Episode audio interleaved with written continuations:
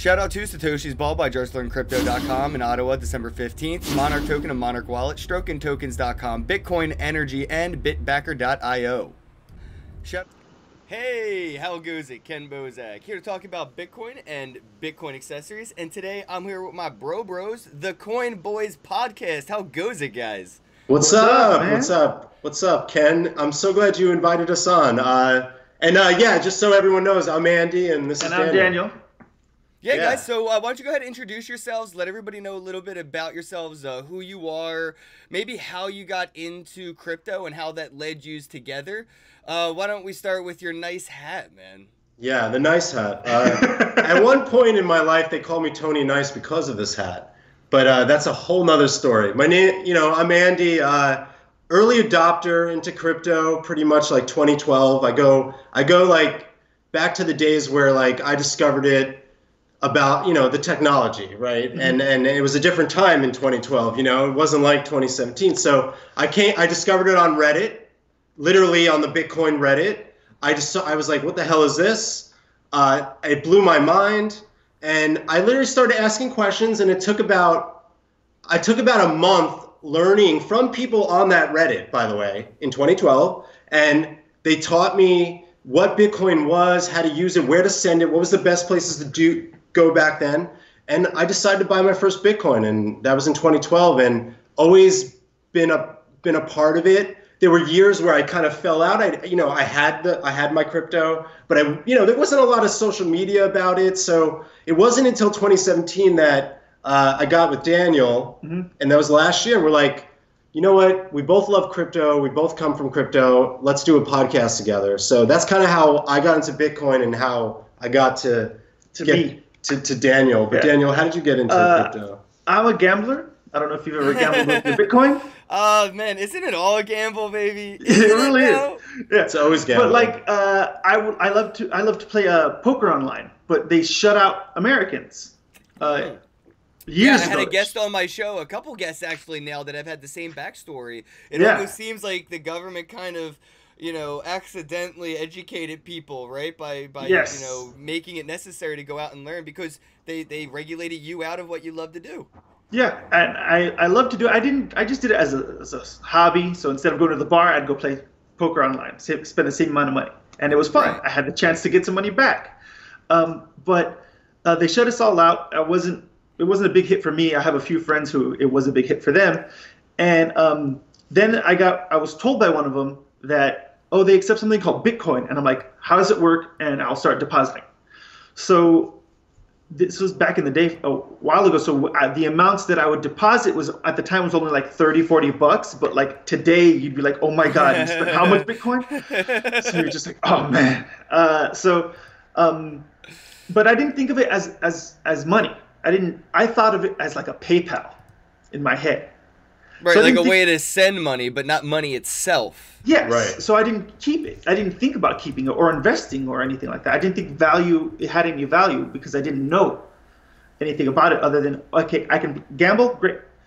But um, years later, uh, I bought some more Bitcoin and then I had left it in there overnight. I didn't. I didn't put it in. Um, I didn't put it into the into the poker account, and I saw it grew, and I went, I'm making more money holding on to this stuff. How does this work?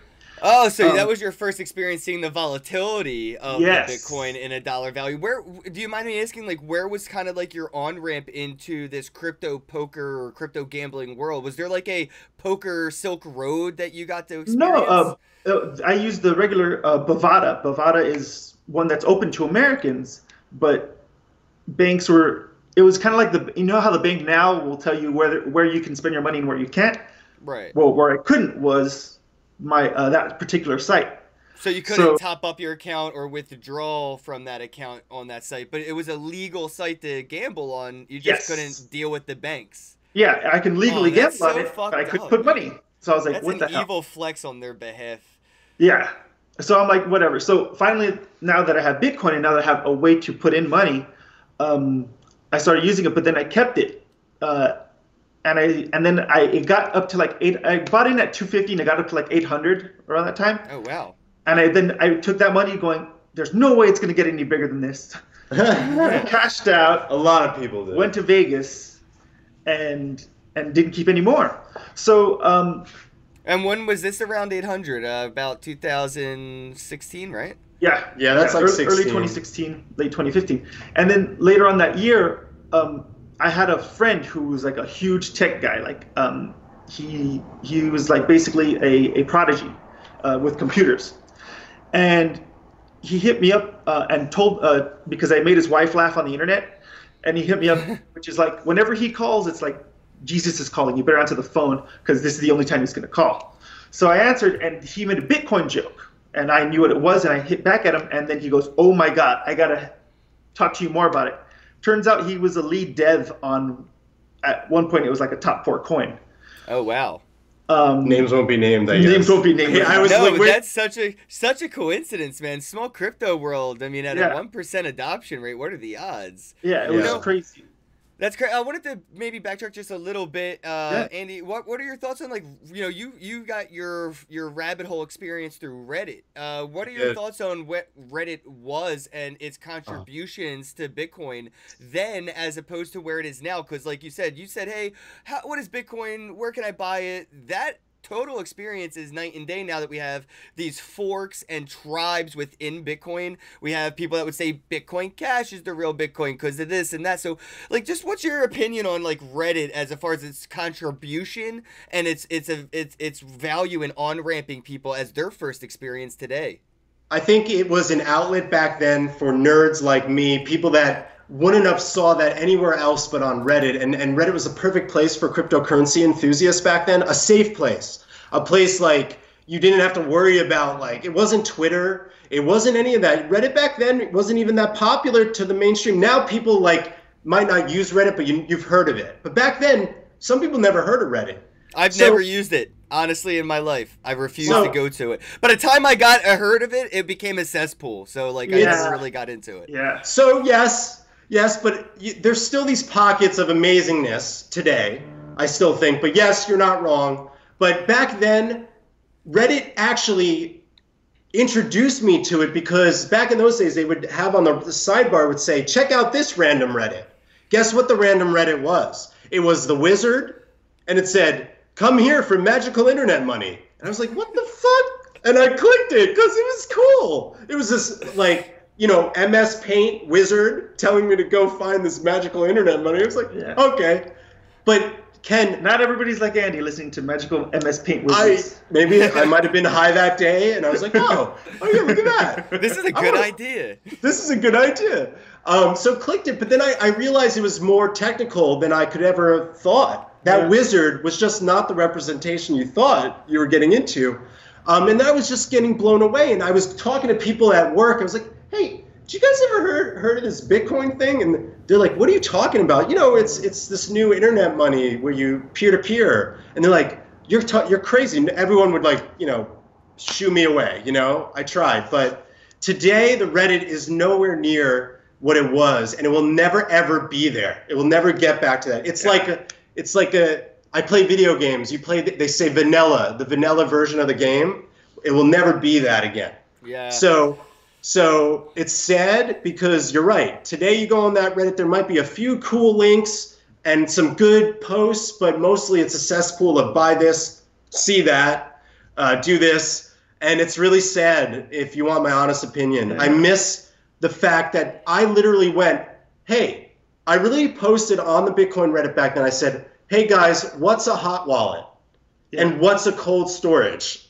And guess what I got replied? Not, you're an idiot. You're a noob, no coiner. What a loser. They said, you oh, get that now, that's for sure. Yeah. what did I, I was get? just I got, talking to somebody about that. It's fucked up. Yeah, it's Yeah. fucked up. And you know what I got? I got links to like what a cold storage is and where to find it. And I, I, re- I was like, whoa, great thing. I asked questions like, and people answered. And it's so crazy that that is that is really hard to find today on social media. Yeah. So the big difference is you're correct, night and day. Well, And it's it's kind of crypto culture now, right? I mean, we like idolize memes and trolls, and like the worse the troll and the harsher the meme, the more we kind of idolize these characters in our space.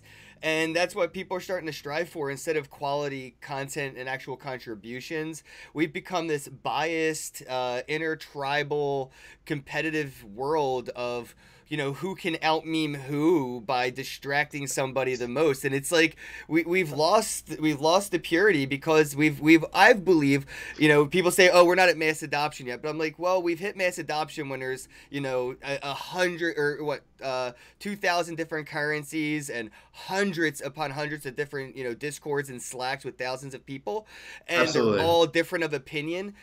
That's what mass adoption looks like you know it looks like this where people are arguing where there are tribes that have opinions on how things should be and that's what decentralization looks like you know and i could go into how decentralization is in its own worst enemy and best benefactor at the same damn time. It really is. Things from bitcoin to litecoin can kind of prove that to ethereum even with like you know vitalik to charlie lee as opposed to satoshi nakamoto um, Right. but yeah, Yeah. i kind of wanted to tap into a little bit about like your podcast and what you are Yeah. doing and some of like you know what you have done so why don't you go ahead and explain sort of what the podcast is and what you're trying to like you know what your listeners are getting out of it what you're trying to do with it So this actually segues off of what we just talked about in a lot of ways because Daniel and I got into this and we're like, what are we going to do? We're gonna we're gonna Yeah. Pre- predict prices. We're gonna blah blah blah. yeah, at first we're gonna talk price. We, we were like, think everyone that was else, a great idea. like everybody else, right? We were in the midst of 2017. Uh, we really wanted to talk, talk about crypto because we loved it. Yeah, and it, it also segues from there. I was also on Reddit at the time when you could get help, and then it started to dwindle down. And I'm like, well, there are new people trying to come into the space. I want to help them in some way. So we figured we would try to stick with educating because it was kind of like a way to force Andy and I because we knew what Bitcoin was, we knew what Ethereum was, We knew we all knew, of it. we knew all this stuff, but we didn't really know it. We didn't really know who was behind it, what's the intention, what's the purpose. Like I've heard of a smart contract, I didn't understand it at the time.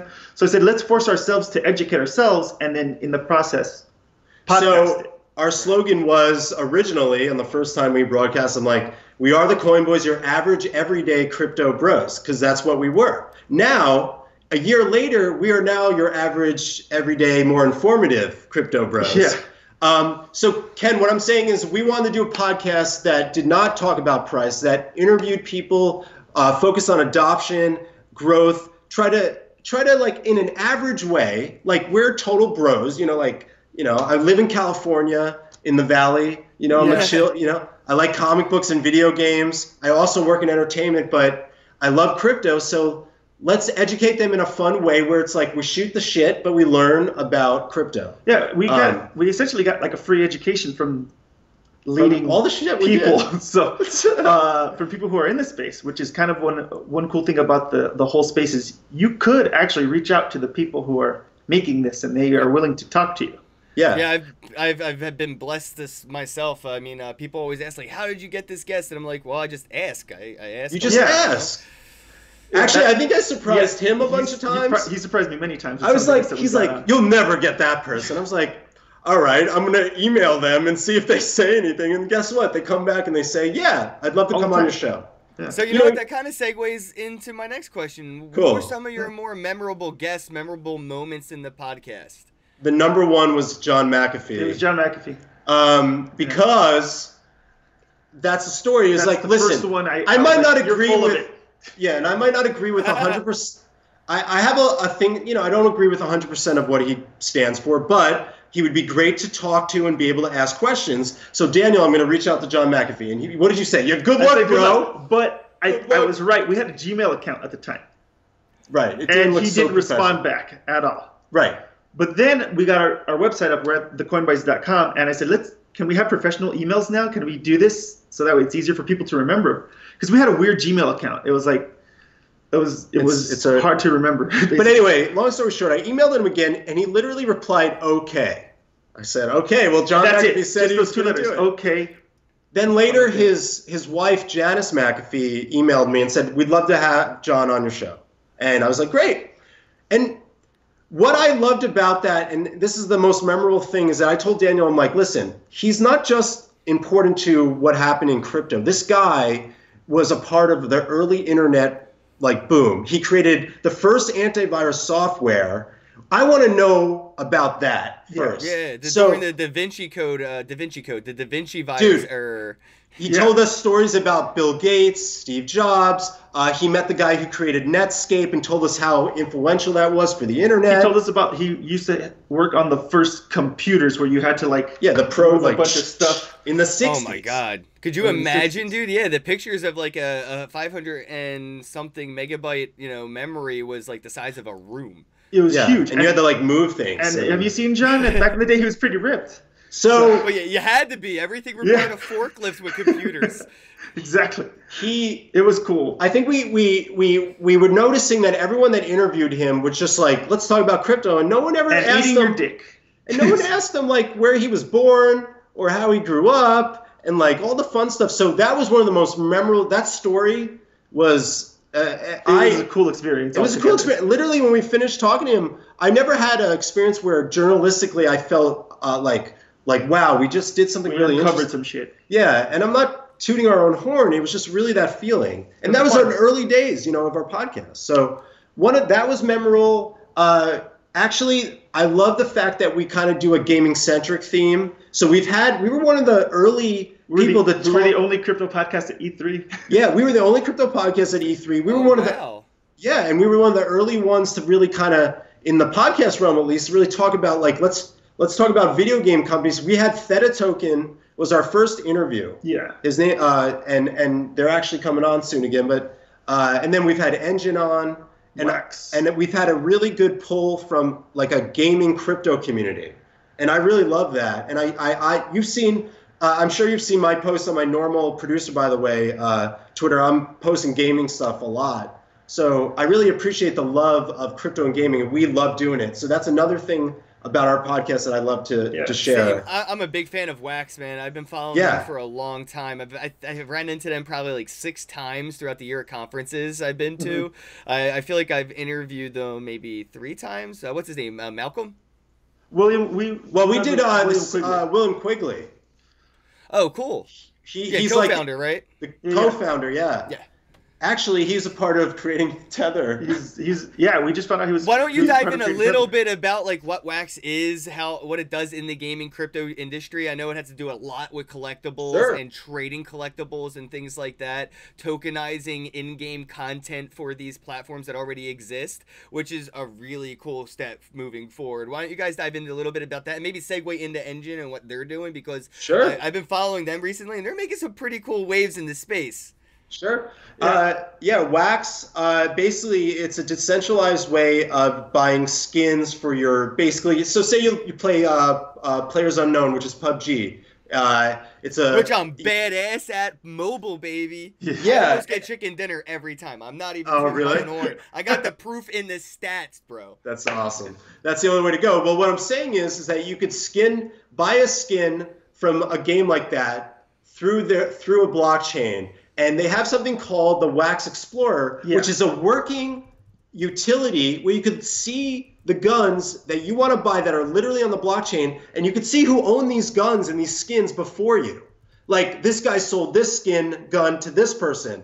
And it's amazing that we were like blown away recently because we got to check it out. Yeah, is that it's it's pretty cool. working, man. It's and, working. and it's really cool because they have a way of getting your either your ETH tokens, your whatever. If you have a crypto kitty and it's under the Ethereum blockchain, they can get it to the EOS blockchain, the EOS blockchain. They've How did you do actually that? So he said it on our podcast. Actually, uh, he it go. They make a copy of it through Wax, and then they freeze the Ethereum token. It's frozen. like it's an escrow. Oh, Yes. snap! That's an escrow.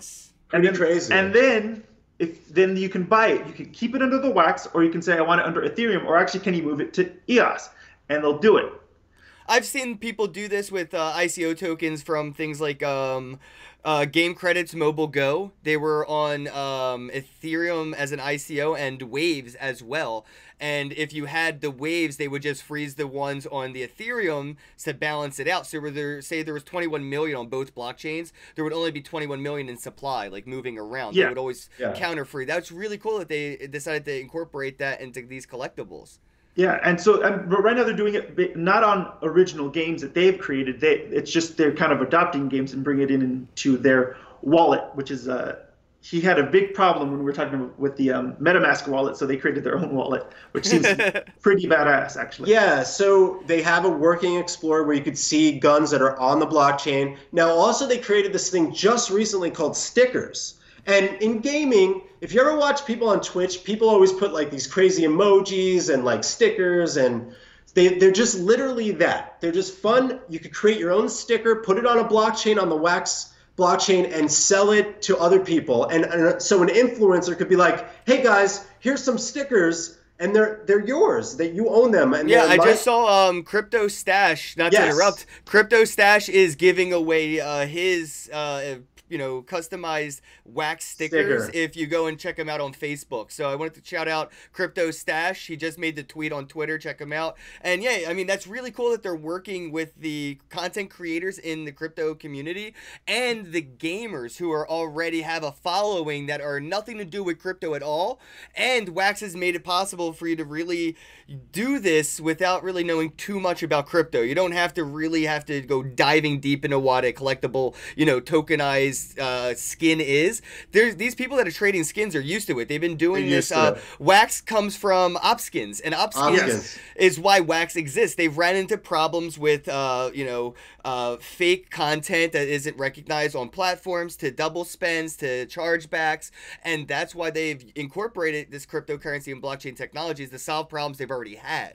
So it's Yeah. really cool that these gamers are already used to this concept of in-game content peer-to-peer transaction and now they're going to get kind of trojan horse educated into why this is more secure than the traditional I, I think it's really powerful. And and I want to just say that from interviewing a lot of cryptocurrency uh, centric uh, companies, they don't ever like you never hear them talk about how shitty the market's going. They're because the gaming is actually pushing adoption right now, right? You said it. I think that is one of the biggest things. These gamers already know what microtransactions are. They get it.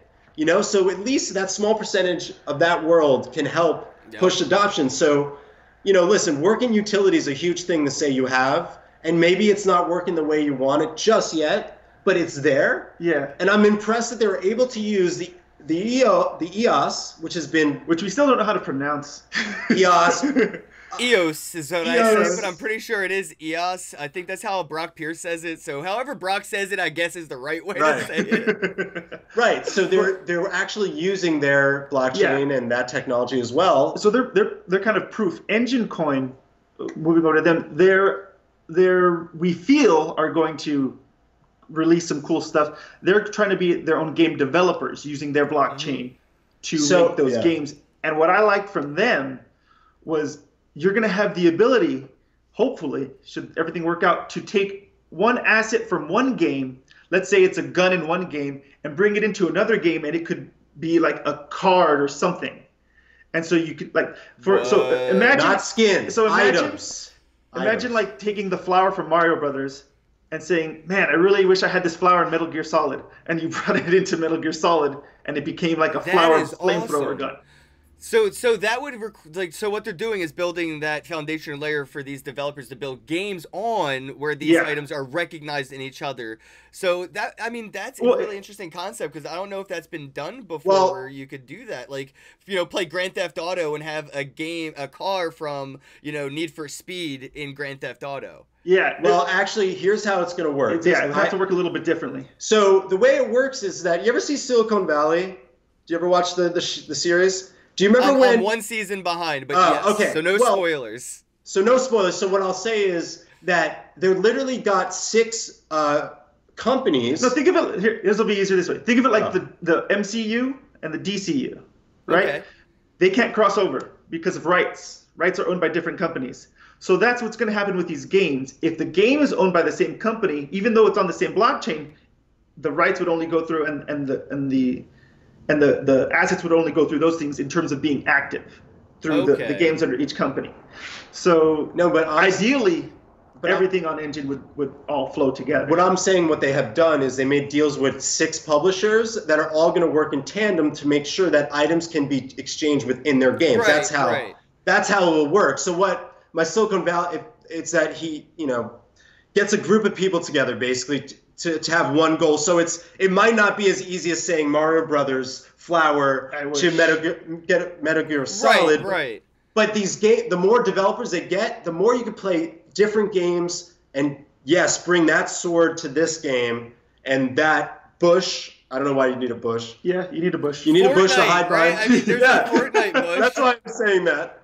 Then you take your Fortnite bush or fake bush to the other game. That is what Engine's essentially doing, which is really ambitious and pretty awesome as well. Well, as the as the esports community is growing, you know, and and we're seeing more value go that way as far as like you know uh, people that play games and what they earn as gamers. Uh, I think that this is really going to pick up on that side where people are going to want to, you know, you have Ninja playing Fortnite. He doesn't want to play that shit forever. But all those skins that he has collected over time, that's real money that he's spent, they're locked into that account forever. Yes. Imagine being able to play a game where you could send it to another player after you're done, or you could kind of put them up on an exchange and just put sell orders in and kind of go play on your next game. And that way, you're the time that you invested, the money that you invested in something isn't lost. And that's Yeah. where I think the real importance is going to come from. And the the micro transactions, like the the gaming side of that, when you know people on YouTube send me a super chat or people on Twitch, they get those super tips. You know, these platforms take thirty percent of that. That's why Yeah. I'm partnered up with Bitbacker.io. You know, they've made it possible for people to be able to send crypto tips where it's just the transaction fee, and and that's that's what it's really all about. And and I think that these gamers that are playing and they see, you know, they're only getting seventy percent or maybe less of their donations, they're gonna try to move on to platforms where it's more lucrative to spend their time. And the same thing goes with the gaming, not just the streaming platforms. What games are worth my time when I'm Yeah. done playing them? You know, is it still like, you know, valuable? And that's really cool. Like where I see the crypto and gaming space going. And I think that that gaming, where the gaming industry is going, plus like the adult industry with crypto, Sure. that's the biggest snowball. And I don't think crypto needs our help anymore. I mean, where, where do you guys see it? Like, where, what are your opinions on where we're at right now in this space? As far Wow. as like the, the, no, I know you don't talk price, but like No, no, the, pri- the price versus the tech, Sure. right? Like Bitcoin has increased in quality of technology since its all time high in price. It hasn't dwindled in technology increase, right? We haven't lost progress. We've only increased. We have more adoption, more trades, more institutional means of on ramp, but the price has gone down. So, like, what are your opinions on the space right now, and where do you see it going forward?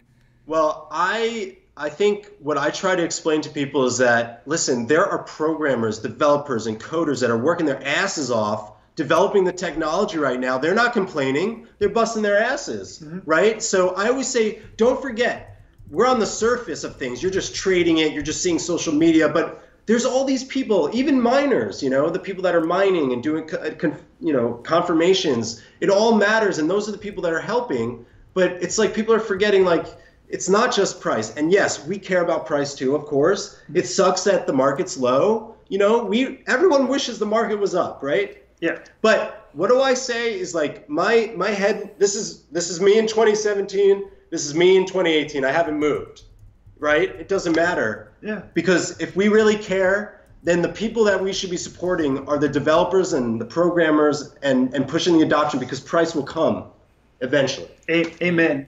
But here's so uh, here's what I saw in 2017, and a lot of 20 yeah, and a lot of 2017 it was like the year of startups, and startups take time to develop. So 2018 I feel was uh, became a bear market because a it was slow. These startups were cashing out on the Bitcoin that they needed to fund their projects if they were legitimate for the most part. Uh, That's what they're doing.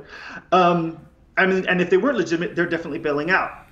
Uh, so it takes like a year, year and a half to see some sort of return on a lot of these projects. So it's going to take some time for for that to happen. Once once more adoption besides gaming, which gaming is awesome, gaming is wonderful, and I feel that that that gaming and the adult industry are you know everybody will follow. Yep. Uh, as soon as, as soon as movies also follow as well. uh, mainly Disney. If we can get Disney on this, this would be great. But, but you know what, the, uh, dude, I could dive down that rabbit hole for a minute yeah, yeah. if you have. I mean, like yeah, I always thought about the concept of of um, you know when you go into a, a, store and buy a DVD, it comes with a downloadable MP4, right? Yeah. Well, the problem they have with that right now is I can share that, copy it, and we can all watch it at the same time. There's no like risk to you know sharing that. Well, imagine if they tokenized that downloadable content and you could only watch it on a wallet that you know it was a private key that you needed to be in possession of in order to stream it. Right. This is something similar that Xbox was trying to do when you had to stay online to play a video game, and the video yeah. game would be a lot cheaper. That's a whole different thing. But my my idea is if they tokenize these downloadable contents, it would have a risk aversion. I wouldn't want to share that private key with, you know, everybody because if somebody were to sweep it and then change the private key and putting it on a new wallet, I we would all lose access to it. So I wouldn't want to share that downloadable content. Um, and I I think that's that that step they may take is figuring out how do they tokenize this downloadable content. So like Disney has a wallet, which is their Disney media browser or whatever, and you can, you know, download or buy, I mean buy their content, but then you could also exchange it on their open exchange on the Disney exchange. So I watched a movie a hundred times, I'm kind of over it. I can mm-hmm. kind of sell it on their exchange instead of going through um, GameStop, where Disney doesn't see any return revenue on that purchase and retail sale, which is why they have a problem with things like this. Mm-hmm. So I, I, think that's their incentive and may potentially be the on ramp to them adopting the technology. I don't, I don't know what your yeah. thoughts are on that. Well, Disney has something called the Disney Vault. Are you aware of this? Yes, with the VHSs and people it's like it, it's like it's not just Pokemon cards yeah. and Beanie Babies. They're investments. Exactly. Yeah. It's not just and it's not just VHS. It went into DVDs and it went into Blu-rays and it went into and it's still continuing on to whatever the next format is. Um, they're only allowing movies to be sold in certain time periods. So you, as an investor in Disney's movies at the time, or the, the, whatever tokens they end up doing, um, that's what they're going to start doing, just selling those tokens. They, Disney itself um, was fully aware of that, and I heard something about Dragon Chain back in the day. Um, I think Dragon Chain has people from, from Disney, Disney, and so. that was the confusion people used to have with that. Yeah. They're like, "It's Disney." It's, it's like, like, no, they're people from Disney that were like. Oh, I love that. Yeah, Justin Sun bought a Big Mac, and they partnered with McDonald's. Yeah, yeah. I was like, oh my god! Back in the day, FOMOs were great, but um, or FUD back in the was uh, was great, but uh, so it's going to be just a matter of a few years as soon as they realize the, the blockchain technology how they can control everything and how they can make a profit off of you exchanging it just based off of the uh, transaction fees yep. it's going to happen it's going to suck for us because now some things are going to be far more expensive then uh, I think that'd be cheaper, honestly, because it, it, it, eliminates the black market that they lose money at, right? Like that's why a video game costs sixty dollars instead of thirty dollars is the resale problem. I can sell you the game, and then you can sell somebody else the game, and that prevents the, somebody from buying the game at the shelf price, and they lose money all three times, you know. And that's I think that's the solution. There's a, a GameStop has a you know it is a big problem with with uh, the cost on games right now. That's why I, I was a big supporter of Microsoft said the Xbox One was going to be online mandatory, I said genius. I was fucking genius, Me and that's too. when everybody was like boo, and I'm like, yeah, I get it. You bought the game, your internet goes down, you can't even play the offline version of the game. But you know how much cheaper it would be, how much better for the digital content economy it would be, and I I feel like with the means of you know internet we have now and uh, the uh, five five G data that's coming our way, and the cost of i mean dude like i say I, I say this a lot and i feel like i repeat myself but even homeless people have smartphones and use hotspots to use sure. social media and things. So it's like don't think that you know this everything has to be online the work thing won't work. I think it's actually going to be quite cost effective for us the consumer. It may cut out a lot of third parties like gamestop may not exist and that may cause problems with jobs and blah blah blah but I mean, it is what it is when it comes down to the bottom line of us, the customers, and these companies are going to have to compete for us and our money, and and it's it's going to be uh, consoles versus you know digital contents, things like Fortnite that are on everything and cross-platform and really stretching the boundaries. And I, I am waiting for that next thing, you know, that the crypto version of Fortnite that, that does yeah. what Fortnite did, and it's going to probably be what Wax is doing, honestly. With like you said, things like PUBG, um, counter Counter or what's that thing? Counter Strike, Counter Strike, uh, yeah, CS:GO. dude, that's huge. You know, CS:GO, like, dude, these games Yeah. are huge. They have huge communities. huge, huge. Well, it and their, depends. their communities trade in-game content. That's what they Well, do. it depends on how the, the gaming like xbox and playstation and nintendo decide to distribute that content because there's a lot of people who can't afford to buy games when they first come out so they wait for the secondhand area and for the price to go down a little bit and usually through gamestop it's it goes it's a little bit faster than online for the for in, in a lot of cases um, but if the gaming and the and and the studios all keep control of their own content, now it becomes a question of okay, are they going to do a monthly subscription fee so that way more people can play? Because not everybody's going to be able to buy those sixty dollar games, Yeah. eighty dollar games in the future, hundred dollar games in the future, Right. Because that's how that fiat works. Um, Uh, so I feel I, I it's just more for because I grew up renting video games. There's no way I could afford. Well, when they're Street Fighter II back in tokenized, we could all rent one game. Say it is a hundred bucks. All three of us pitch in thirty-three dollars, and we can share the game. You know, as a pool. You know, like we all can't play it at the same time, but it would be like going back and having the disc, and you just come to my house when it's exactly. That's what I'm Yeah, saying. yeah. It's gonna. It's. I don't know, man. Maybe I'm too like so stoned or something. You know, maybe I'll have to get on my level to start. Everything you're saying is making sense. I just feel like I'm like, there's going to be a way that these fucking studios are going to fuck us just because that's what they tried to do. I don't think that's the. I, I feel like you're right, but that's the companies that are in that comfortable state right now that are already established, and it doesn't make sense for their profit margins and their business model right now, and that's Yeah. fine. Good for you.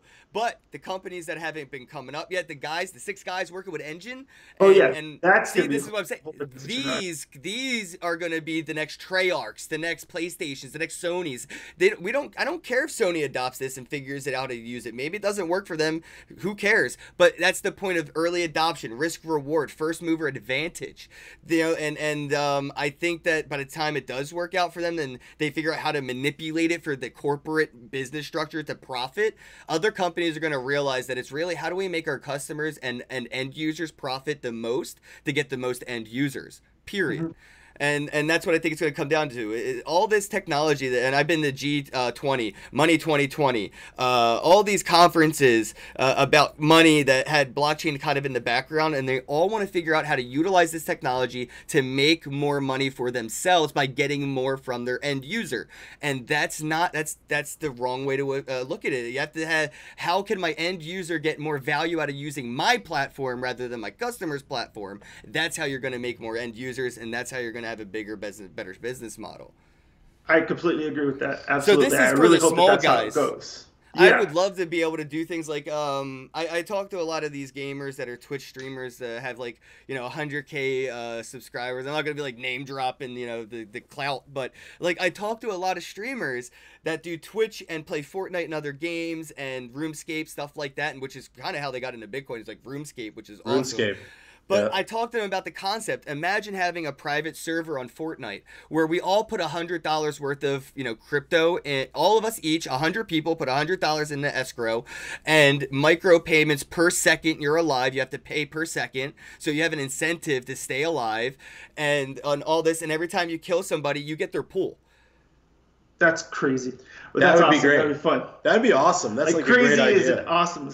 I right and that's how that. i see the future of competitive gaming and, Sure. and that's what this technology is building and i think that's the future of wax and they don't see it yet is hosting private server matches for in-game content everybody puts up an item from the game they play winner takes all kind of Sure. scenario like the competitive aspect because the attention economy is the next industrial economy we don't need people to stand at assembly lines anymore or would you like fries with that that's gone what we have Yeah. now is those people either creating creating content or consuming content. And that's the next attention economy. That's why i see that coming. And that's what cryptocurrencies blockchain microtransactions the whole microeconomy thing is building towards you know with things like uber and airbnb. I mean that's like the baby steps. Imagine 20 years from now.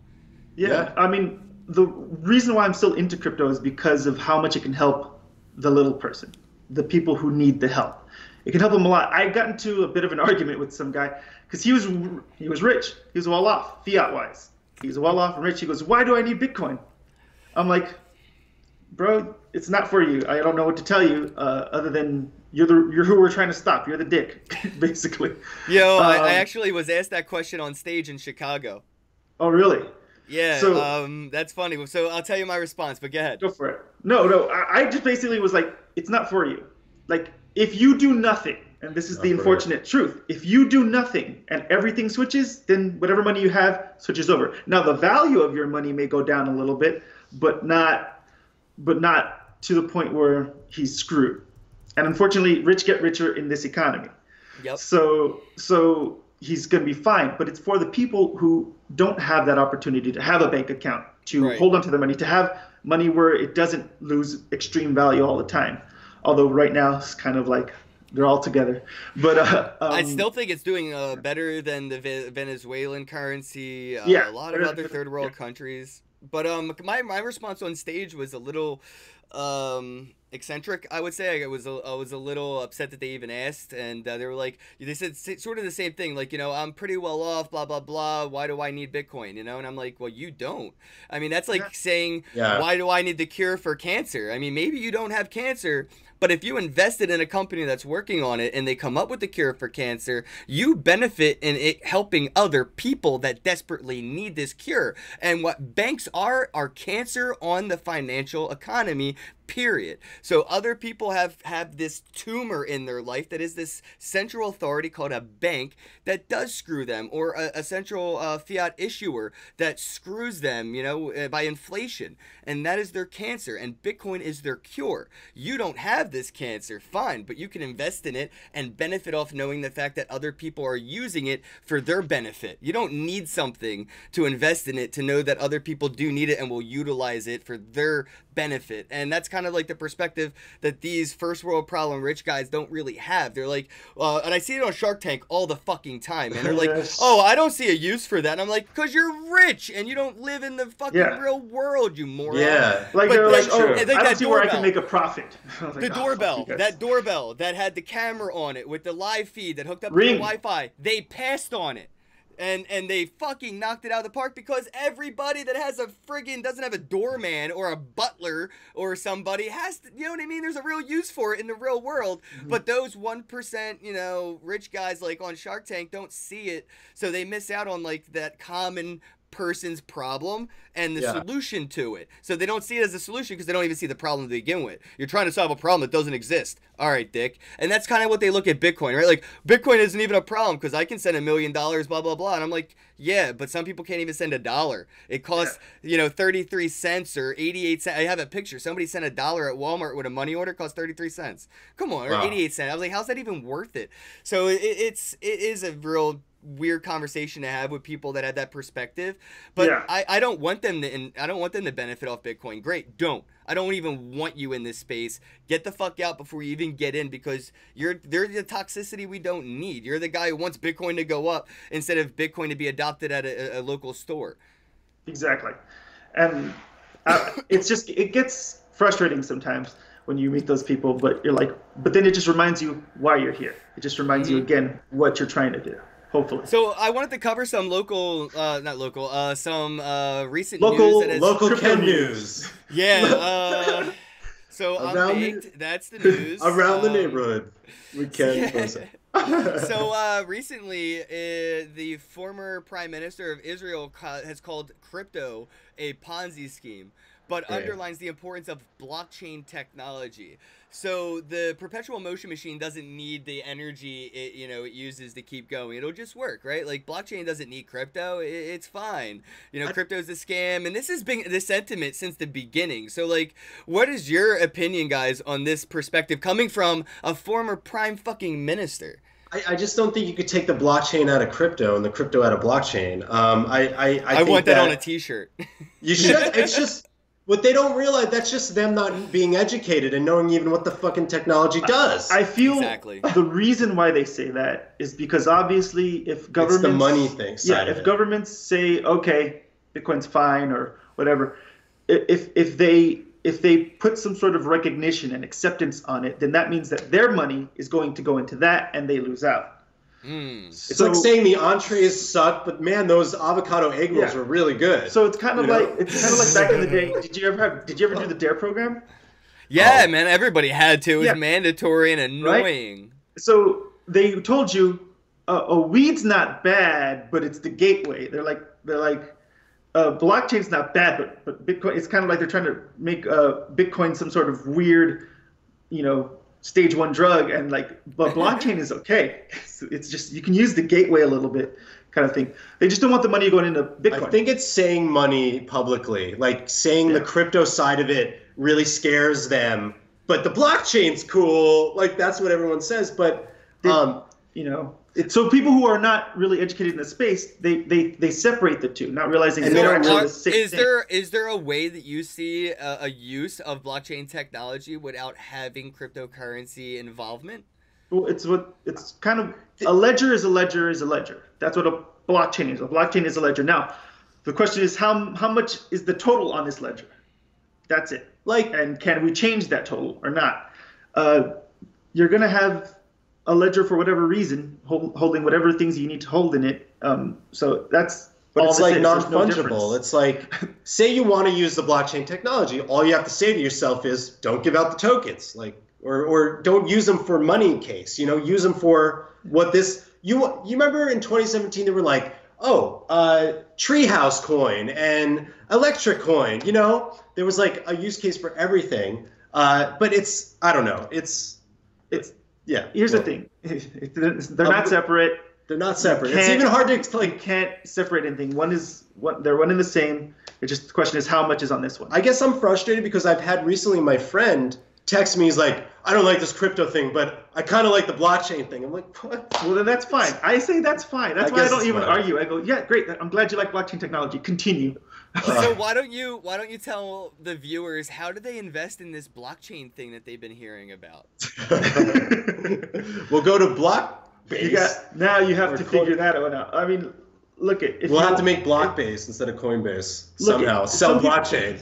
Some people I don't- I don't feel how- that investing in Bitcoin is like investing in Laserdisc right now, and I can't argue Yeah, with that. probably. I can't argue with that because there are a lot of problems with Bitcoin. But I will say, well, then find another blockchain, find another technology, see what their rules are, see how that works, and if you like it, invest in that now. Here's the thing: you may need Bitcoin to invest in that, and that's that's going to be the key to that one. You're you're either going to um, if you do need Bitcoin, then you got to figure that one out as well. You have no choice. I just think, oh man, we were talking about how the market is today. It's just really getting bad publicly around with friends. Like it's getting to that point again where like, what happened to crypto, man? What's going on? Because I'm getting all these. I'm like, oh man, all my non-crypto friends are texting me again, telling me what's going on. It's it's frustrating for me because we've been working so hard at trying to educate, and it still feels like we're so far behind.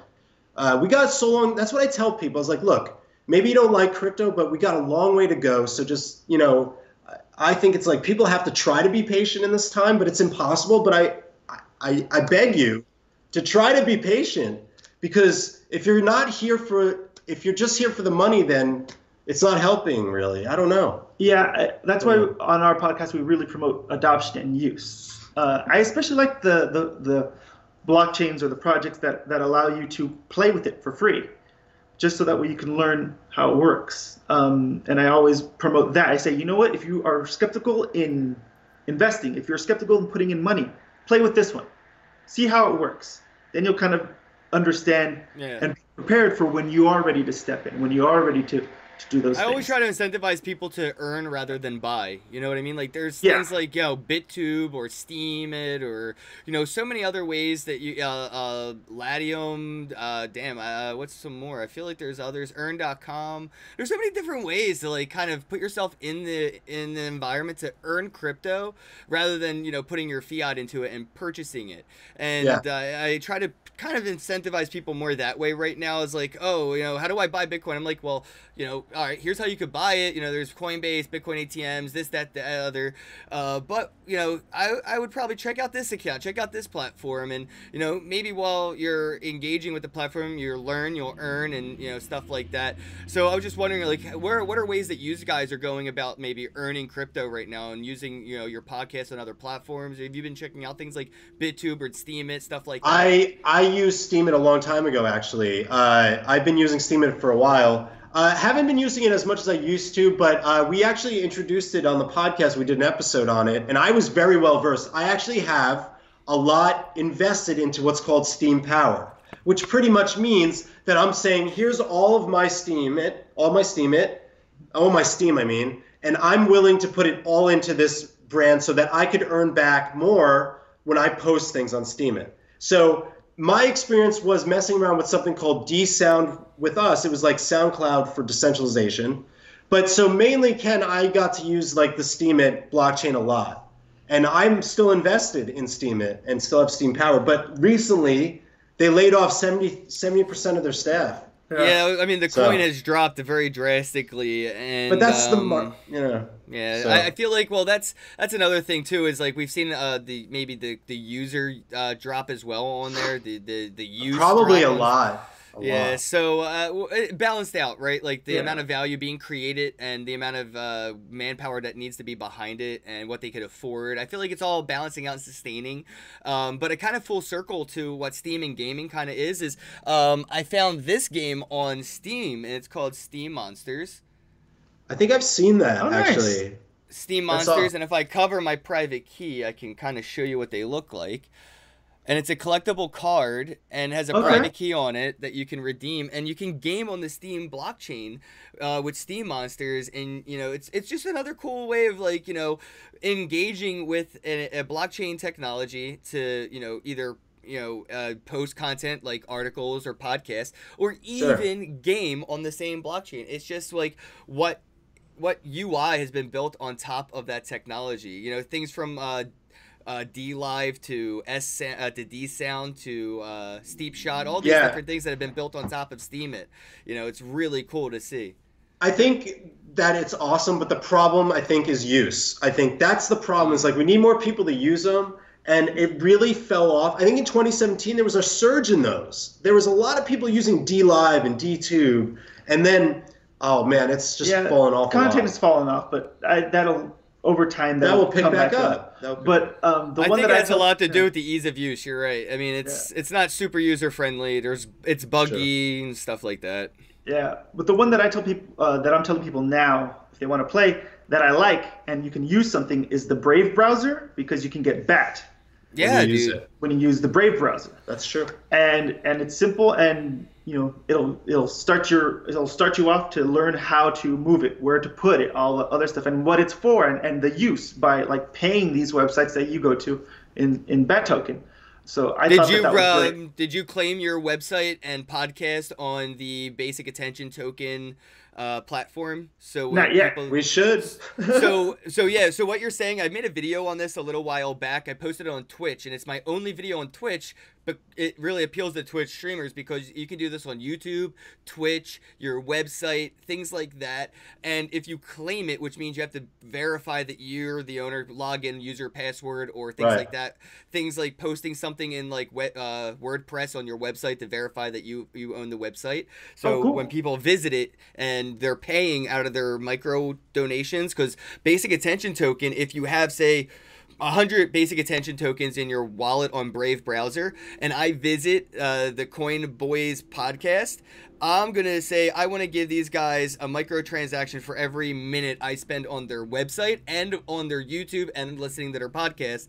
And after a certain amount of time, you will actually get an email from them saying, hey guys, you didn't claim this website. Uh, looks like it's yours. You may want to go ahead and do so. You've earned some, you know, cryptocurrency. Oh, that's so cool. It's wow. really cool. It goes it goes without you having to claim it, or if you already have, you just set up your wallet. I use Uphold. So I actually earn BAT right now from people that have this all set up they, they're watching my YouTube channel right now. I get the microtransactions, and on Uphold, I get a little notification every once in a while. It's like, hey, you made payout. Oh, that's cool. Sweet. Okay. That's awesome. Uh, we man. definitely want to look more into yeah, that. we got to check into it. yeah. Uh, I mean, I'm just starting with with Brave. I'm I'm loving it, uh, and I usually don't promote things unless I've tested it out and, and, and I feel pretty well, good about it. I've been big on it ever since I found out it was the dude who created Java. And I was like, yeah. what? And then I looked into Brave and I was like, wait, this dude created Java, Brave, and Basic Attention Token. Yeah, I'm in. I'm yeah. in. I definitely, uh, I definitely was excited for it. So um, that's my one. That's my one way to get into it now, yeah, basically. That's a good one. I like it a lot, actually. Do you do you have any uh, particular ways that you're you're like earning crypto or anything like that? I I actually got into it with I, I just started using Brave browser as well, so Oh, I've been cool, doing cool. that. But I But outside of that, we don't really do much else because we don't we don't don't, do much monetize our podcast. We but- haven't Oh, dude, monetized. earn.com. Go to earn.com, right? It's owned by Coinbase, and you could actually sort of kind of charge people for your time, right? So it's like if people really wanted to engage with you and ask you questions or have you reply to emails, like some companies email you and you're like, I'm not going to even read this, you can Right. actually hit them with a thing from earn.com where it would charge them a dollar or whatever you set, and you only get paid by them if you reply to that DM or email. And that's sort of how I had to filter my emails from all these companies that want to really send smart. me will you review this scam and i'm like i don't even want to say no. I'm not even going to i'm not even going to acknowledge this email with a no. So i hit them with the earn.com thing. They have to pay me and i just say no. You know what i mean? So Oh. it I like that aspect. it is pretty cool way to kind of like filter spam uh, because it does kind of charge right? And it, Yeah. you know people say there's no such thing as spam when you you're charging and paying for the engagement although it is network spam you know there is spam Yeah. but I mean, if someone's gonna give me a dollar just to tell them no after reading a paragraph of their crappy ICO, you know, or something like that, then that I'm, I'm gonna use that as a means. So that's one. Um, Bitbacker.io. I hook up my YouTube channel too, and people can do power chats, unlike super chats where they steal 30%. I get the full amount through Bitbacker.io, and it's sort of like a, a Patreon. You can subscribe to donate like five dollars a month to my YouTube channel instead of going through YouTube to do the same thing where I only get like two bucks or something. You know, it's it's really awesome. cool, different ways of, of earning crypto. Besides things like BitTube and Steem, D Live, all these other means, there's there's a lot, guys, and it's really getting more and more. And I'm I'm just like, you know, the bear market's really disincentivizing people, and they're like, oh, nothing's really. I'm like, there's so much progress being made. People are just staring at red and green candles and not really looking at the projects. And you know, like, oh, there's no users. I mean, look at Steem's blockchain, man. They have the uh, the most underrated blockchain is Steem, in my opinion. They have a use case, a platform, users. I mean, it's it, it is a great perfect start point for where blockchain's at right now in far as what it could hold. I don't want Walmart to be accepting it right now, but I love what No. Steem's doing. Well, I think that what's sad is that those important platforms are suffering right now. You know, and I think that that's one of the biggest problems is that they're suffering because no one's using it. They're just looking at candles. And Yeah. So know, what are some of the projects that you guys have fell in love with throughout the years? You know, since Oh, getting man. into this space and doing the podcast and, and interviewing a lot of these, you know, founders of projects and companies, you kind of learn a little bit more about them than an average end user. Has there been any that have sort of like impressed you? Not saying, oh, this is financial advice, but I mean like things like, oh, well, if this were or it does exist, you use it, stuff like that. Like, what's really impressed you this year? Because I feel like, like we were talking, a lot of people were stuck on the hopium and vaporware and all these ICOs that didn't come into existence. But Yeah. there are a lot of projects that are undervalued and underrated because nobody really knows or talks about them. So let's give them their moment in, in, in the limelight. What are some of the ones that you guys think deserve some more attention? What has impressed you?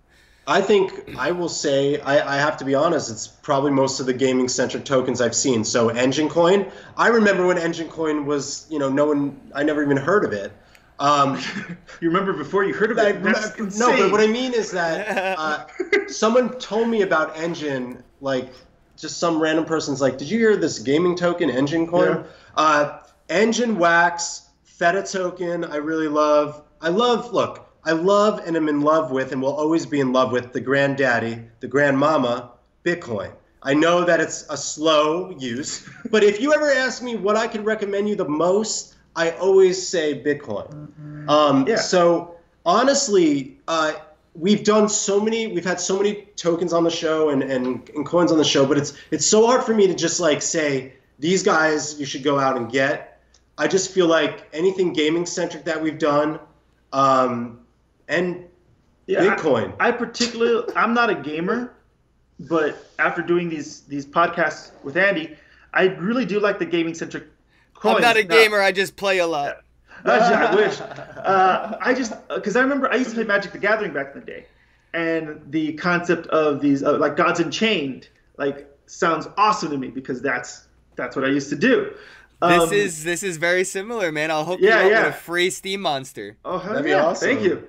Uh, so that's so that, that's pretty cool. Outside of gaming, though, um, we just recently we have I don't know if we posted it. We haven't posted it yet, but um, we talked to the to one of the We haven't posted. founders of Bread.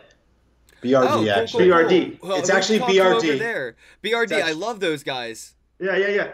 Um, oh, why am I forgetting his name? So sorry, but it's uh, I loved what he had to say. First off, he had such an awesome history.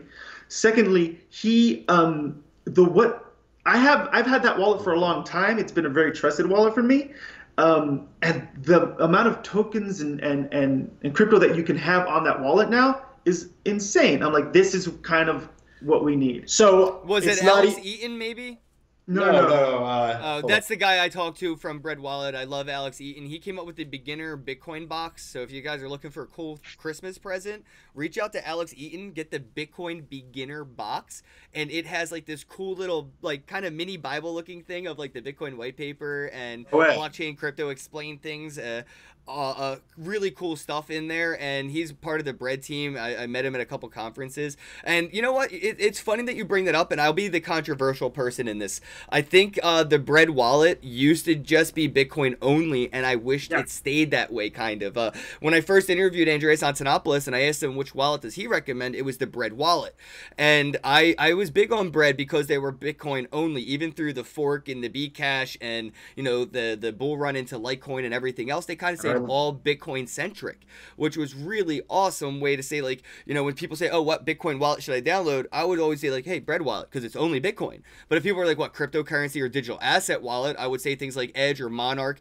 things that would hold different assets. Yeah. So I, I kind of do wish that bread stayed Bitcoin only and just really mastered that like multi sig aspect, you know, or like um, anonymous kind of like you know tried to make like the anonymous transactions on Bitcoin a little bit cleaner for people to use, uh, multi-sig things like that, or even sending out batch transactions. Like these things that wallets don't really have right now, I would have expected from Bread back when I first got in, where I want to send you and you both 20 bucks each. Well, I only need one transaction to send 40 bucks out. So why don't we Right. have these these things inside of these wallets? So I don't know, kind of had a different well, yeah, perspective. Yeah, after, after talking with him, he kind of addressed some of those things, and, and I, I liked the game plan. It's Aaron Lasher, by Aaron the way. Aaron Lasher. oh, cool. Aaron Yeah, West. yeah, co-founder, right? Co-founder, Yeah. yes. Great guy. Really nice guy. and, I and met I met him in Texas. Oh, Oh. wow. Nice. Uh, he was really cool. He was so smart. Yeah, and very smart just guy. based off of his education, uh, from what he gave us, he um he kind of.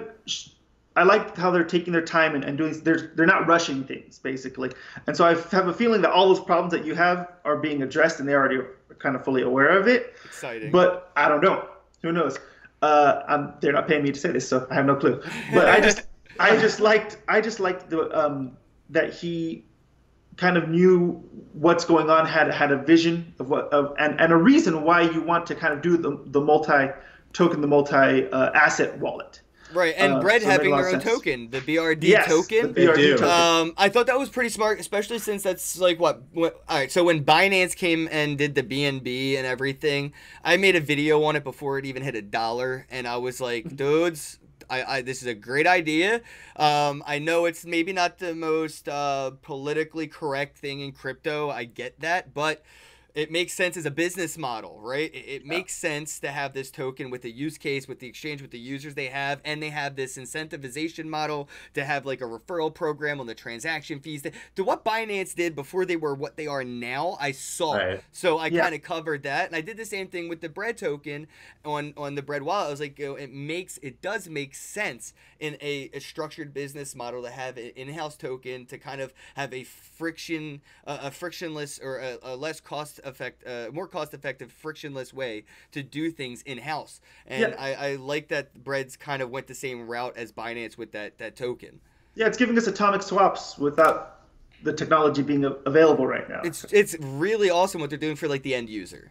Yeah. So uh, that's that's why I am I'm on board with that methodology. I mean, so what Wax is doing right now with with the crypto kitties into either blockchain. Um, so that's what's needed right now. Will it be needed in the future? I don't think so. That's uh, but we'll find out. I do want to shout out one. We are talking about something I recommend. There's we had an interview with this company called SoCouch, a gaming company in Denmark that's developing a video game called Sword Ember Sword. Ember Sword. And what's really amazing about this is that it's not the game is on a blockchain, it's the ecosystem of the game. You could buy land in the video game to own that is connected to a blockchain. They're wow. and that is that is a technology that I haven't seen that they're I've trying, seen I have actually. Have? Yeah. All right. So this is really cool. Google this. Most expensive digital content ever. And there's this company that has created a game. It's not tokenized, not blockchain, none of that. Uh, but it's a centralized server. Uh, but it's it's weird. So, dude, somebody spent a million dollars on a planet in this centralized galaxy game that exists. And basically, because he owns the moon or this planet, people that visit it to mine for in-game currency resources like ore or whatever, they pay him tax in that in-game currency. This person has made 10x return already in like four years. So uh, and I yeah. see a real huge use case for this. Yes. And, and, and, that's great that they're doing it. What was the name of it again? I'll make sure so, I put a link to this. They're Ember Sword. Ember Sword. But the company's called SoCouch. SoCouch is really. are they building this on? Are they building it on their own blockchain? Or oh, it's called, it's called Pixel. The, the, the currency is called Pixel with two other tokens, a land token and I uh, three uh, other tokens. A land token. Well, there's Pixel. One. Oh, sorry, yeah, yeah. Pixel. Pixel, land, and then the oh, uh, just like a um like a skin token. token. Skin token. Like a skin token. Oh, so like a non fungible collectible yeah. currency to- coin. I, All right. Uh, yeah, yeah, It's called SoCouch. Yeah, that was right, guys, check that out. I'll put a link to that in the description box below. Um, yeah, and definitely, guys, if you're watching, Google that the um, the most expensive digital content ever, and it goes from six figures all the way up to millions of dollars for digital, you know, content that isn't necessarily you know decentralized. It has problems with you know uh, censorship and um, just you know all kinds of problems that could be associated with with yeah. buying something on a centralized server like that. But uh, that's what this technology, what blockchain is really doing, is taking what is already been done that makes sense to incorporate it, right? Like a lot of people, like you know, your potato chips don't belong on the blockchain right now. Sorry, or maybe never will. But you know, the things like Opskins, the problems that they have had with these in-game currencies, or I mean, in-game content being traded and having problems, and the solutions they have found utilizing blockchain, it just makes sense moving forward. And seeing what they're doing with Ember Sword, that just makes so much sense. From like very coincidentally, just started looking into that with Decentraland. Uh, use uh, the wallet by Coinbase used to be called Toshi, and they have this Ethereum browser in it that has all the dApps. So it's very similar look and feel to like Chrome. And when you go into Chrome, you see all the oh. extensions. If you download the Coinbase wallet called Toshi, or now called just Wallet, you can go and interact with all these Ethereum dApps, just like on going to Chrome and looking at these extensions. Super clean, easy to use. And you can click on Decentraland and you could buy real estate. And imagine you own this real estate and so happen to have a resource in your area that is lucrative and people pay a tax and like you can now earn off of this. And that's why I'm saying like I really do see the future of gaming. I mean, e- look at esports alone, guys, and yeah. and uh, yeah. you know, and crypto. Yes. I mean, if you look at both industries right now, I mean, on top, you know, if you want to look at all the industries that are kind of moving in and up at the same time. You have the cannabis industry, the adult industry, the gaming industry, and anything blockchain in that industry. And they're all moving into the same direction of cryptocurrencies, blockchain technologies to kind of solve the problems they already have. Pre- they're not creating problems to solve, they're solving problems nope. they have.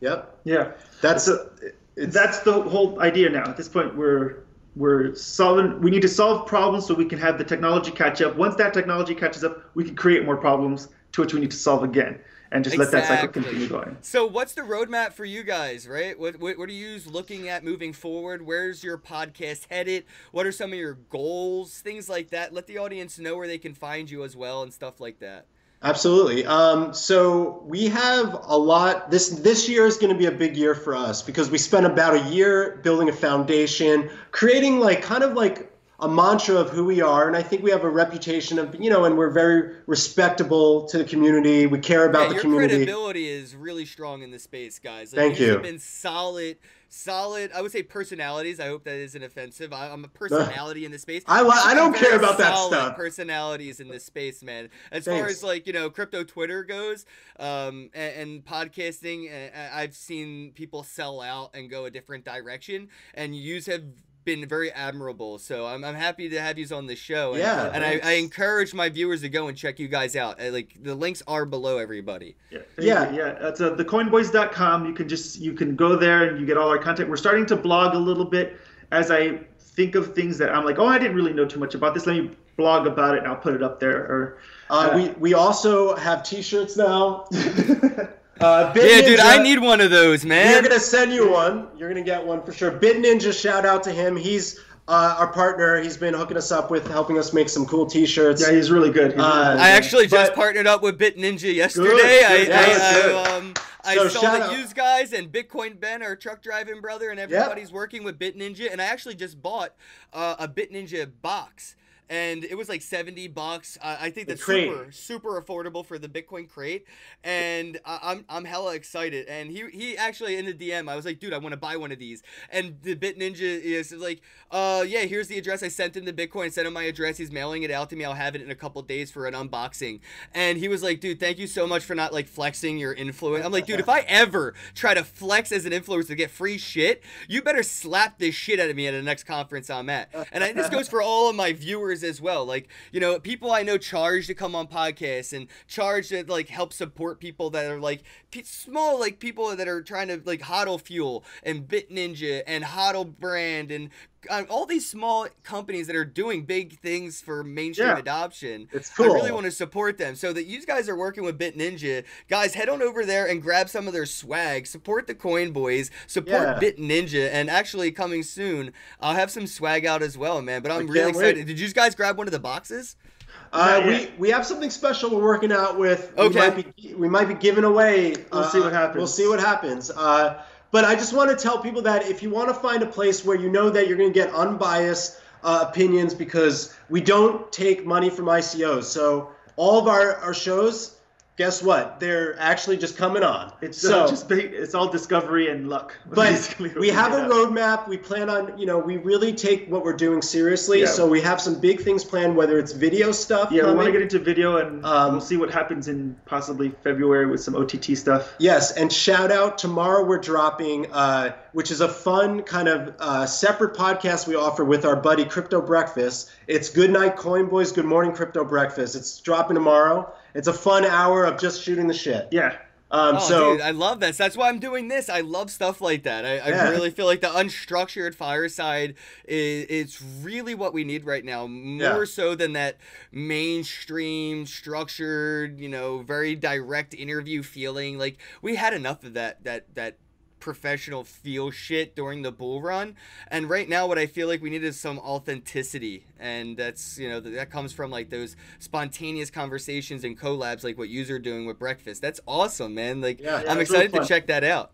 So um yeah uh, i guess the last question either one of you can fire at it or take both take a shot at it. But sort of like what's your elevator pitch for bitcoin? Or should i actually i'll ask for crypto in general. Like when people Yeah. are asking about coins right? Because these are the coin boys podcast when people see that shirt they're like so what are coins what is what do you mean what are you talking about like you know uh you know western currency or old timely pl- uh you know gold coins and stuff you know or what what are these coins go. You want to you, try? you try first. All right.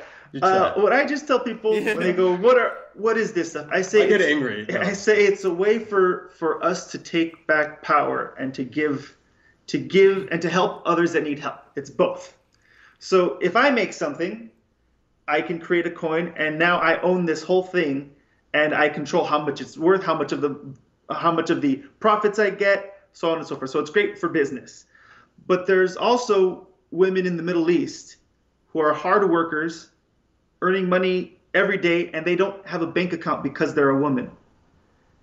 And this technology can bypass the banks, which we all hate anyways, and give us back control of our money plus more security than the banks can offer. Yep. So that's what I Well just try said. try to tell people. I, I want to just say and add a thing is that I hate the word no coiner because we should be bringing in people and letting them in and understand what crypto is. So I don't call them no coiners. I call them just non crypto people. And if you, what I try to, the way I approach people that if they like, I won't, I won't preach to them, but like I won't like shove it down their throat. If they're not interested, I know they're not going to be. So I back up. But there are people that are like, "Can you tell me a little bit about crypto?" And I'll just do my best to send them in the directions that they need to find that are just very simple for people to just say, "Here's a video." This is kind of like base the basics of of Bitcoin 101. This is it. Like this is what it's supposed to be meant for. And I, I just think that this is the future, and it's it's hard to convince convince not no coiners but non crypto people that that it's good for the future. But you know what? As we get further, as more companies and like you said, the developers, the underneath people, the, the as that grows, that's going to take over, and then we're going to get the new people easier, right? But right now it's a fight. But I'm just gonna be patient, like we always are with with what we believe in, and I'm just gonna, you know. Yeah. I, I don't see it too much as a fight. I see I see it more as a wait, and if I have an opportunity to educate somebody, I will. But no matter what, you know, I know, Andy knows that this technology is just going to take over, and it'll either naturally integrate into what you're already doing, or you're going to have to learn a little bit more in order to catch up with everybody else. Yes. I think I have to agree with Andy though. It is a fight, man. I feel like we're in an information war. We're we're fighting the oh. mainstream oh. media on inf- misinformation. That is and true. that's where it becomes a fight, right? Like the people yeah, yeah. that that are in a privileged position to take action and maybe even do something like purchase Bitcoin. They, you know, they're privileged enough. Wow, you could you could you're in a position where you can sign up for Coinbase and easily get Bitcoin. Good for you, but you're probably also now in a position where it doesn't make sense sense and you don't see the use case. Now you're also blindsided by your privilege, and the people that could mostly utilize this the most have the hardest on ramps and are being suppressed the most. And that's where I feel like it's really it's it's the blinders. You know, people don't realize a use for something until they're taken advantage of by something else. You know, like uh, you know, oh fuck the police until your house gets robbed, right? You know what I mean? It, it's sort of the same thing. Like fuck, you know, anything but a bank. Like how's that not insured? That's too sketchy, risky, and then well, next thing you know, somebody stole your Visa information and your bank is really trying to say you yeah. spent that money. Now you have to hire a lawyer and a private investigator to prove you didn't spend that money with your debit card because that person knew your PIN number and it it just seems like they they had too much even had your signature and you're like but it wasn't me. Well, they they did it so now you have to prove to us it wasn't you, and now you could be out 30 grand or more. And people have these problems, but they don't see them until they're in that uh, awkward position. So I, I, just think, you know, you're right as well. We have to wait, but we yeah. also have to fight while we're waiting. Yeah, no, so, I definitely agree with the with the misinformation, and that's just in general. Period. I'm sick of it all over, crypto or not. It's just ridiculous. So um, definitely. How many times do I text you and I'm like, I'm like Daniel, I gotta bite my put my foot in my mouth yeah. because on you know like the coin i don't i don't ever attack people on twitter. I don't ever you know I, on the coin boys on my personal i might reach a little further but i have to like talk to him sometimes and be like ah I want to so badly well, say that's something. the thing of being a journalist. What you're doing is called journalistic integrity, and you're trying yeah. your best to leave your biased opinion out of that environment. Yes. And you can be a personal person outside of that podcast and have yes. your biased opinions. You're entitled to them. But when you are in the journalistic environment of the podcast, you have to you're try right. to be unbiased. And I actually would right. like to give a shout out to who I believe is the most admirable podcaster in this industry would be Omar Bham.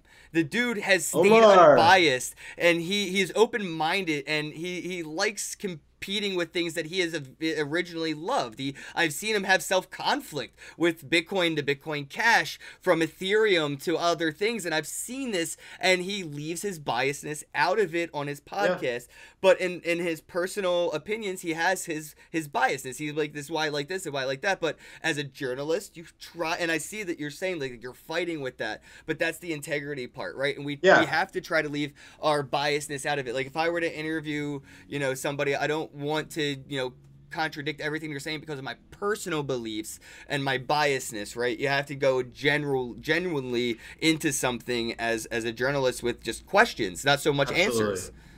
And I, I, I think in the early days, you know, I fought with that because I didn't really I, I didn't I didn't see it, but now I understand it more than ever. And I think, you know, it's just funny. It's like I have Daniel to to kind of, you know, I just because uh, level me out sometimes. Eventually, you can't. Like Mark Twain said, never try to argue with the fool. Uh, they'll bring you down to their level and they'll beat you with experience. Right. so Uh, something like that. It was. There's not a direct quote, but it's pretty close to that. And and so it frustrates Andy, and I'm like, you can't let it. There are just people that are there to just watch you burn. Like they'll say anything to get you to burn. You can't let that part of your life stress out. Now, yes, say your piece. Say what you Yeah. need to say. Say it correctly, and then at that point you got to walk away. If Sure. if, if still you're I'll walk away. All right, guys. Well, I'm I'm so happy to have you on. This was probably Yeah. one of my favorite combos. Uh, I, the gaming crypto that we've kind of went through here. I feel like Yeah. the the listeners, you know, should try to incorporate some of that. Check out the Ember Sword stuff. Check Yeah. out um, Enjin. Check out Enjin, uh, Theta Enjin, token. uh, Wax. Yeah, dude, check out all these things. Check out Wax and just like look into it. I'm not telling you, hey, go buy these tokens, invest in them. I'm saying learn about them because they're playing important roles in where even Bitcoin is going moving forward. Yeah. You know, learn about all the odds and ends from even trading to, uh, um, you know. Uh, how these platforms work outside of currencies, you know, these non fungibles. Uh, I, I hope you guys are, are encouraged to learn more from listening to this. And uh, if you just wanted to check it out, uh, they have their podcast link below as well as their personal link. So check out the info uh, below. And I'll put a link to that Ember Sword there because that's really I, I. DM I DM'd you their uh, Twitter account, so you have. Oh, all- cool, cool, should I get all their stuff from there? All right, it's thanks, play. guys. Yeah, no, thank you, Bro, Ken. thanks. This was great, Yeah, what, man. what was Thanks it? so much. What was it? Good. Oh, uh, play Ember Sword. That's it. Play Ember Sword on Twitter.